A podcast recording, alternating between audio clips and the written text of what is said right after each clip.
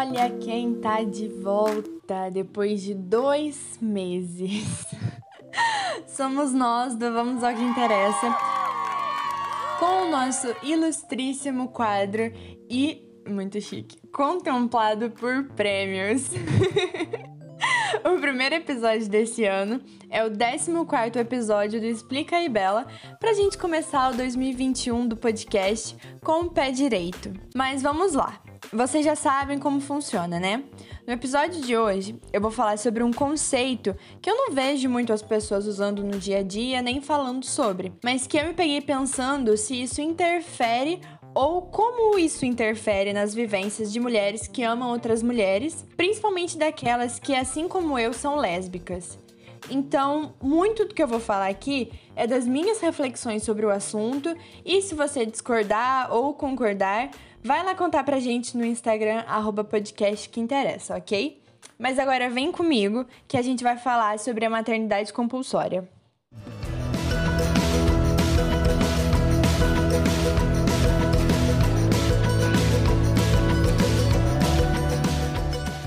Como de costume, vamos dividir as partes do conceito e pensar sobre cada uma separadamente para depois a gente entender o conceito inteiro.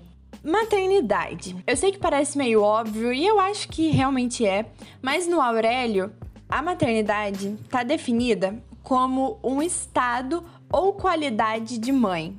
Ou seja, vamos entender como o ser mãe e as coisas que isso envolve. Já a palavra compulsório é definida como que compele ou obriga.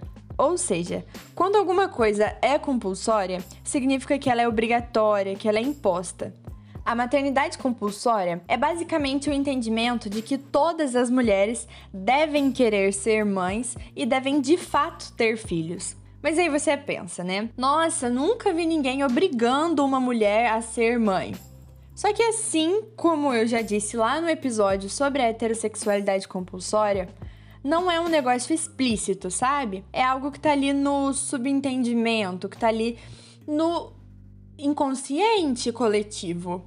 Tá ali por trás de ações como criar meninas desde pequenas cuidando de bonecas, cuidando das coisinhas da casa. Ou dizer que fulana tem um instinto materno, ou aquele pensamento que fica lá no fundo das nossas cabeças, fazendo a gente crer que só seremos mulheres completas quando tivermos filhos. Acredito que até agora tenha dado para entender já o que significa a maternidade compulsória. Mas é importante a gente lembrar também que o conceito pode até ser que tenha surgido há pouco tempo, mas que essa ideia de maternidade compulsória não é uma ideia contemporânea, não é uma coisa de agora, né? É, o conceito pode ter vindo com pensadoras e estudiosas feministas, mas a ideia, o significado não é de agora. Ao longo de toda a história da humanidade, o valor da mulher sempre esteve ligado à maternidade.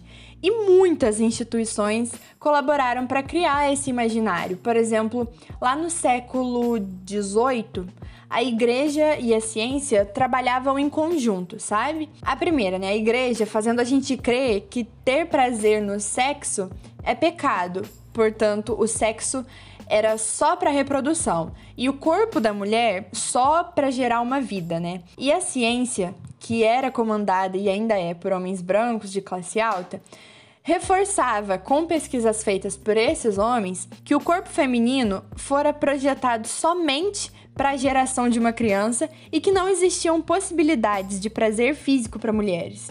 E esse discurso de que a mulher foi criada para ter filhos sempre esteve em todo canto, como eu já falei na religião e na medicina, mas também na filosofia, na literatura, é como um projeto político, econômico, social enfim, é um discurso que sempre esteve e está em todo canto.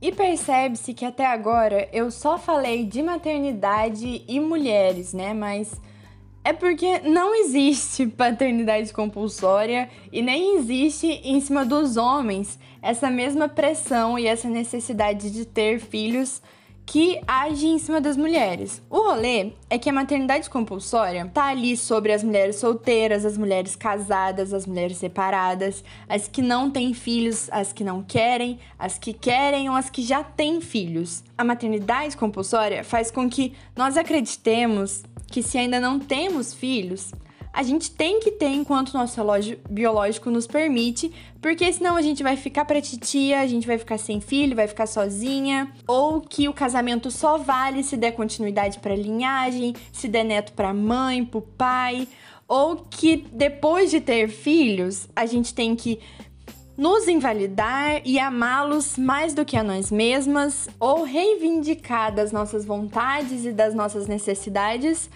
para dar tudo isso para aquela criança, para o marido, para casa e falar disso, né, de cuidar da casa e do marido, serve para mulheres que se relacionam com homens. Mas a partir disso tudo, eu comecei a pensar se e em como a maternidade compulsória oprime mulheres lésbicas e bissexuais. Porque, né, não é só porque não nos relacionamos com homens ou não somente com, no caso de mulheres bissexuais, que significa que nos desvinculamos completamente dos mecanismos de opressão do machismo, afinal, não deixamos de ser mulheres só porque amamos outras mulheres. E esse ideário, eu acho que essa palavra existe, de que corpos femininos foram criados para receber algo do homem, dar à luz e cuidar dos filhos desses homens, possa interferir nas nossas vivências junto com todos os outros mecanismos de opressão, como a já citada heterossexualidade compulsória. E aí a gente questiona as nossas sexualidades de diversas formas. Por exemplo, nos questionarmos se a adoção é uma opção válida, já que os nossos corpos foram criados para gestar uma criança e não para adotar uma criança. Ou se o relacionamento entre duas mulheres e o sexo lésbico é válido, já que não reproduz, entende? Um argumento, inclusive, usado muitas vezes por lesbofóbicos para nos desvalidar. E eu acredito que existam muitas outras formas da maternidade compulsória afetar as nossas vidas. E acredito também que essa é uma discussão importante, né, da gente falar e da gente refletir sobre. E como eu já falei lá no início, eu estou aberta para te ouvir também. Então, se você já parou para pensar no assunto ou se você quer acrescentar alguma coisa, fixe à vontade. é só nos dar um alô lá na DM do arroba podcast que interessa e também nos ajudar a divulgar esse episódio e os outros, por favorzinho.